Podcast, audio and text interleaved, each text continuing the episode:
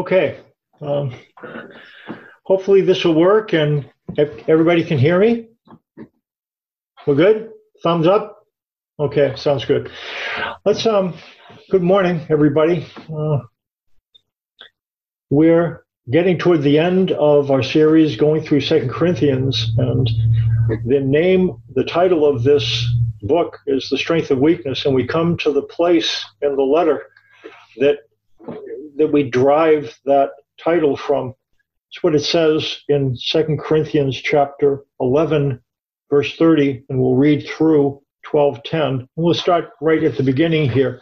Um, Paul starts to talk to us about the strength of weakness. We'll try to figure out what that means. Paul writes, If I must boast, I will boast of the things that show my weakness. The God and Father of the Lord Jesus, the one who is blessed forever knows that I am not lying. At Damascus, the governor under King Aretas was guarding the city of Damascus in order to seize me. But I was let down in a basket through a window in the wall and escaped his hands. Paul's rivals are talking about their strength and they are talking about Paul's weaknesses and what Paul ends up doing then is not boasting about his strength, but as he comes to chapter 12, he ends up actually boasting about his weaknesses.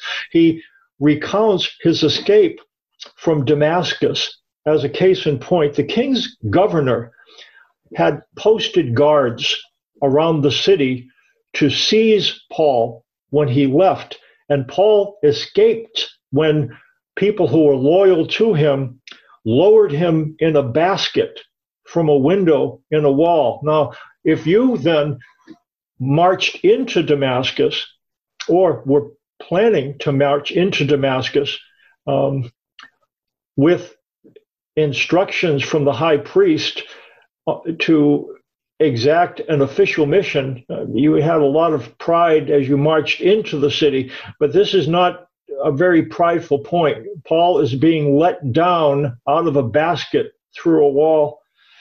Uh, such an escape is hardly something to boast about. Hiding, hiding in a basket is not something that someone with power would do. He continues to sarcastically critique boasting. He talks about visions and revelations from the Lord. What he says, chapter 12, verse 1 I must go on boasting though there is nothing to be gained by it, I will go on to visions and revelations of the Lord. I know a man in Christ who 14 years ago was caught up to the third heaven, whether in the body or out of the body, I do not know. God knows. And I know that this man was caught up into paradise, whether in the body or out of the body, I do not know. God knows. And he heard things that cannot be told which man may not utter.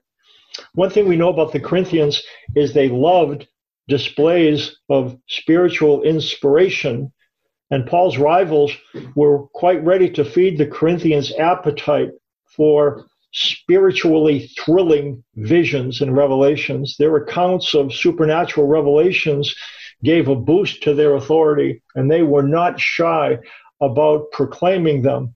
Paul is very reticent to speak about such things.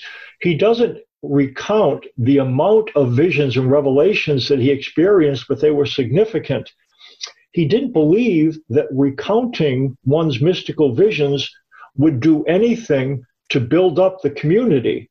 And in his opinion, it only served to build up the ego of the one recounting the vision. And therefore, he was very careful to do that. And it makes sense. History is littered with the tales of people who have seduced and deluded followers by claiming to have some mission or some from some divine vision. Paul calls attention to a particular time 14 years prior at the beginning of his ministry when he had visions and revelations from the Lord that he was not allowed to talk about, that it was not okay or permitted for him to speak of. The reason he recounts this particular vision is because it resulted in him being given a thorn in the flesh, which ended up being something that caused individuals to look down at Paul. Uh, and it's interesting when you think of private spiritual experiences or mystical visions. Uh, certainly, they feel compelling, and if you have one, it feels important, but they're not valuable really for the church because they cannot be adequately communicated by, to others. That's one of Paul's frustrations. He could talk about the vision, but he really couldn't talk about what he was told because it wasn't he wasn't allowed to talk about it. Private heavenly revelations create a division between those who are blessed with those kind of experiences and those who aren't. Uh, Paul notifies them that the thorn in the flesh, which is this evidence of weakness that was the outcome of this vision of these revelations. He talks about it in verse 5. On behalf of this man, I will boast, but on my own behalf, I will not boast, except of my weaknesses. Though, if I should wish to boast, I would not be a fool, for I would be speaking the truth. But I refrain from it, so that no one may think more of me than he sees in me or hears from me. So, to keep me from becoming conceited because of the surpassing greatness of the revelations, a thorn was given me in the flesh, a messenger of Satan to harass me, to keep me from becoming conceited. Three times I pleaded with the Lord about this, that it should leave me. It's possible for one who has this kind of experience to feel kind of elevated in his own eyes or in the eyes of others in order to keep Paul. And it could be either from being lifted up in his own eyes or lifted up in the eyes of others. Either way, a thorn was administered to him by God. The idea of a thorn, it has the idea of something sharp and painful, which sticks in the flesh and it could be physical, but not necessarily so. A thorn, a messenger of Satan in the Bible, can refer to a physical infirmity. Here's what it says in Luke 13. On the, a Sabbath, Jesus was teaching in one of the synagogues, and a woman was there who had been crippled by a spirit for 18 years. She was bent over and could not straighten up at all. And what Jesus does, he heals this woman, then is castigated for doing so. And when he is defending his actions, he says, Should not this woman, a daughter of Abraham, whom Satan has kept bound for 18 long years, be set free on the Sabbath day from what mm. bound her? So, with respect to that culture, and when you think of Job as well, Satan and his influence is associated with physical infirmity, pain. You think of Job, boils, and all the things he dealt with. But the opposition of the work of Satan could also be expressed by opposition from individuals. Um, it says in Numbers 33 55, but if you do not drive out the inhabitants of the land, those you allow to remain will become barbs in your eyes and thorns in your side. They will give you trouble in the land where you will live.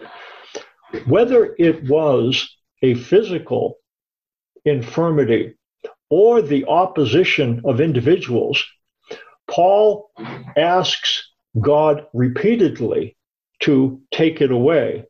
He appeals to God. It's easy to miss the significance of this action on Paul's part. It's easy to miss the miracle. He gets to a place where he is either sick or, I think it's probably more so, that he is being opposed by individuals. And what he does, he expresses his distress to God. He talks to God about it and asks God to remove it. Think about the way we normally respond to pain and especially to insults or persecutions. When somebody speaks to us or treats us in a disrespectful manner, when we are treated harshly, it is very natural for us to blame someone. Some of us naturally blame ourselves. If somebody criticizes us, we assume I must have done something wrong. Some of us, we don't blame ourselves, we blame others. If somebody's criticizing me, they must be wrong. They must have done something wrong. Um, but we end up blaming somebody. Paul ends up talking to God and asking him to take this difficulty away.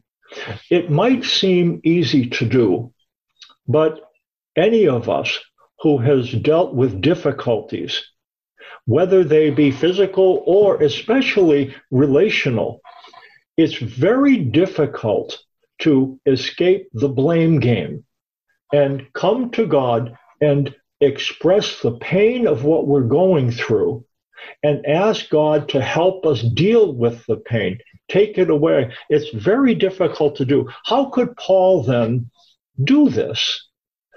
What was it about him that allowed him to express his distress to God? And again, when you think about it, think about individuals in the Bible. Well, think about the wilderness wanderings. What God wanted them to do when they were in places where they was distressed, he wanted them to talk to him about it. But what did the Israelites in the wilderness do? When they came to waterless places, they were wanting different types of food. Did they talk to God about it? And the answer is no, they grumbled and they complained. They grumbled against Moses and they complained about their mistreatment. The thing they didn't do, they didn't talk to God about it. I'm suggesting that that is a very difficult thing to do. It is very normal for us when we are suffering to assign blame it's very difficult to come to God as a sad, distressed person and express that distress to him. Why was Paul able to do this? I want to suggest there's a couple things that Paul was able to touch that allowed him to present his distress to God. He connected with God's sovereignty and he connected with his sympathy. Connects with his sovereignty. It talks about a messenger of Satan. And when you when we run into Satan in the Bible, he's usually he's described in one of two ways. Sometimes he seems God's adversary to lure people away from God's rule, kind of God's enemy. But frequently in the Bible, he comes as almost somebody dispatched by God to implement trials that God authorizes. Think about what happened with Job. Satan was not God's opponent, he was God's proxy that on God's behalf implemented trials. Um, when Paul says a messenger of Satan was given, the assumption is that God is the one who gave it. Paul sees Satan like Job did implementing trials that God authorizes. It would have been possible for Paul to become focused on rebuking Satan, but he doesn't do that. He doesn't demand that Satan depart. He doesn't deal with Satan directly because he understands Satan is not the one pushing the buttons or pulling the strings. Where Paul goes with it, he lifts up his distress to God and deals with God, not directly with Satan. If Paul did not have a high view of God's sovereignty, he might have become embroiled in a him against Satan opposition. And that's not what Paul did. He expressed his needs to God because he understood ultimately God is the one who cares for me. God is the one who is in control. And when I am distressed, I need to present that distress to Him. I need to talk to God about what I'm dealing with. Paul understood that because God is ultimately the one who is in control. Paul was able to express his distress because he was connected with divine sovereignty. I'm going to suggest there's another thing, though. He was not only connected with God's sovereignty, he was connected with his sympathy as well. And I believe it takes both of those things. If God is great but not good, it's going to be hard for us to share our heart with him. If he's good but not great, it's going to be hard for us to share our heart with him. It's it's hard to share our heart with somebody who has big shoulders but not a big heart. It's hard to share our heart with somebody who has a big heart but not big shoulders. We don't want to crush them. We don't want to inconvenience them. For Paul, he understood that God has big heart and big shoulders. And for that reason, when he comes to be distressed, he's able to express that distress to God. Um, again, he was aware of divine sympathy in verse 9. But he said to me, my grace is sufficient for you, for my power is made perfect in weakness.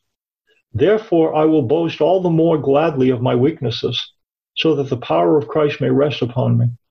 For the sake of Christ, then, I am content with weaknesses, insults, hardships, persecutions, and calamities. For when I am weak, then I am strong. Again, I'm going to suggest that it's hard for us to miss the miracle here. The miracle is for someone who is chronically distressed and that they could repeatedly lift that distress to God and ask Him to take it away. Um, the terms he uses to describe the thorn, they really do seem to favor the view that God, Paul's thorn was opposition. He experienced hardships, insults, persecution, and calamities, those things sting. It's hard to be rejected by people. It's hard to be disrespected by them, persecuted by them. This is what Paul experienced, and I believe that could well be what he describes when he talks about the thorn. It was painful, not only physically, he had he was whipped a number of times, but it was also painful emotionally. Um, again, the ability to express distress rather than blame ourselves is difficult to develop. Um, why did Paul? Why was Paul able to do? Again, I think there was a sense he understood the sympathy, God's sympathy. What ends up happening when he was on the way to Damascus the first time in Acts 26, it says, About noon, O king, as I was on the road, I saw a light from heaven, brighter than the sun, blazing around me and my companions. We all fell to the ground. I heard a voice saying to me in Aramaic, Saul, Saul, why do you persecute me? It's hard for you to kick against the goads. We've talked about this before. Jesus shows up, and Paul is on his way to Damascus to beat up Christians. This is before he had become a Christian. Jesus then asked him this question Saul, why are you persecuting me? Um, and then he answers the question It's hard for you to kick against the goads. Goads are like thorns, they're pointy things, like thorns or stakes. And what Jesus identifies in Paul, and I believe the Jesus is gentle here Paul, why are you persecuting me? Let me tell you why. It's hard to kick against the goads. And I think what Paul identified in Jesus, Jesus was saying to Paul, Paul, I know exactly what that feels like. I know exactly what it feels like to be insulted. I, I understand exactly what it feels like to be persecuted. I understand exactly what it's like for people to always be pursuing you and rejecting you. And I think what Paul experienced from Jesus was something that I don't think he ever forgot. I think he experienced Jesus' sympathy. When I think about sovereignty, I think of God the Father. His big shoulders, he's in control. When I think of sympathy, I think of God the Son, Jesus, because he was embodied like I, like we are. He understands sadness and cold. He understands persecution and insults. And what he says to us, I believe, is that I sympathize with your weaknesses. I understand what it's like to be insulted and disrespected. I understand what it's like to be in pain. The thing we don't understand is that when we're insulted and disrespected, it's very isolating. And I think what Jesus does then did to Paul and would do to us. He sympathizes with our weakness. And what he wants you to understand in your pain that the Father is not only sovereign, but the Son is sympathetic. And he wants you to understand that. I see your pain. I felt your pain. You're not alone. Why is it necessary to touch God's sympathy? Let me tell you why. Because sympathy surfaces sadness. If somebody is strong but not sympathetic, you might take their advice, but you're not going to open your heart to them. What I want to suggest is this God not only has big shoulders, he has a big heart in Jesus the Son. And when we understand that, it allows us to move away from blame. Now, this is very difficult to learn. Over time, as we touch and become more aware of his sympathy and his sovereignty, it allows us to move away from blame towards expressing our distress to him, like Paul did. Um, and I think this was important for Paul because, frankly, if the thorn is oppositional, Paul was that thorn to many Christians before he became a Christian. His ability to be able to connect with the sadness that lived inside allowed him, I think, the freedom to be able to embrace God in a way that he, he could not have had he not learned to bring his sadness to God. I've said this before. It's hard to touch sad and to touch God's hands at the same time, to touch God's promises. It's hard to touch sad. It's easier to use mad, bad, and glad to bury sad. In order to touch sad and communicate it to him, we have to be connected to not only God's sovereignty, he's in control, but his sympathy. He understands what it's like to be hurt. And Paul says, just to close, when I'm weak, then I'm strong when I am weak, we can experience strength in weakness, weakness that allows us not to eliminate problems, but to endure them. But in order to experience the strength, I'm going to suggest that we not only connect with what we're going through, but we connect with the sovereignty of God and the sympathy of God. Because connecting with sovereignty and sympathy allows us to present our needs to Him on a daily, ongoing basis. That allows us to endure the tension created by discomfort rather than eliminate it. When I am weak and I learn to express my needs to God, then I am strong. Let me pray for us. Father, thank you for having big shoulders and a big heart. You're not only great, you're good. You're not only good, you're great. You're sovereign and in control. Nothing touches our life. There's difficult things that touch us. Virus and there's there's physical things and material things and You understand we go through these things, and you would have us bring our needs to you. You would have us learn to speak freely with you.